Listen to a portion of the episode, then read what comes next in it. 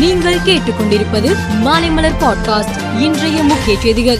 இறக்கு முன் உறுப்பு தானம் வழங்குவோரின் இறுதி சடங்குகள் இனி அரசு மரியாதையுடன் மேற்கொள்ளப்படும் என முதலமைச்சர் மு ஸ்டாலின் அறிவித்துள்ளார். பாஜக தேசிய தலைவர் நட்டாவை சந்தித்து அதிமுக மூத்த தலைவர்கள் அண்ணாமலையை மாற்ற வேண்டும் என்பதில் இபிஎஸ் உறுதியாக இருப்பதாக கூறினர். மேலும் மாநில தலைவரை மாற்றினால் மட்டுமே கூட்டணி தொடர்வது குறித்து முடிவு எடுக்கப்படும் என்று பாஜக தேசிய தலைமையிடம் அதிமுக மூத்த தலைவர்கள் வலியுறுத்தியுள்ளதாக தெரிவித்தனர். சனாதனத்தை விமர்சித்ததற்கு உதயநிதி மன்னிப்பு கேட்கவில்லை எனில் அவர் எங்கு சென்றாலும் தப்ப முடியாது என்று அயோத்தி துறவியான ஜெகத்குரு பரமஹன்ஸ் ஆச்சாரியா மீண்டும் எச்சரிக்கை விடுத்துள்ளார்.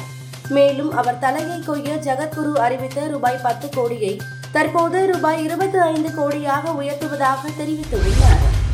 மகளிர் இடஒதுக்கீடு மசோதா குறித்து மத்திய அரசு சார்பில் எந்தவிதமான தகவல்களும் வழங்கப்படவே இல்லை.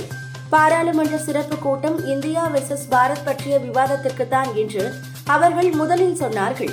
ஆனால் மக்கள் இதை கண்டு கொள்ளாததால் அவர்கள் என்ன செய்வதென்று தெரியாமல் விழித்தனர்.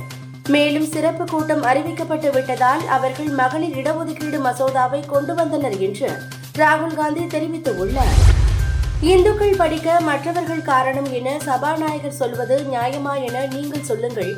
அவர் பேசியது மிகவும் கண்டிக்கத்தக்கது என்று தெலுங்கானா கவர்னர் தமிழிசை சவுந்தரராஜன் தெரிவித்துள்ளார் நாக்பூர் நகரில் நள்ளிரவு முதல் பலத்த மழை பெய்ய தொடங்கியது. இடைவிடாமல் கொட்டிய இந்த மழையால் நாக்பூர் நகரம் முழுவதும் வெள்ளக்காடாக மாறியது. அந்த நகரில் உள்ள அம்பஜாரி ஏரி நிரம்பியது.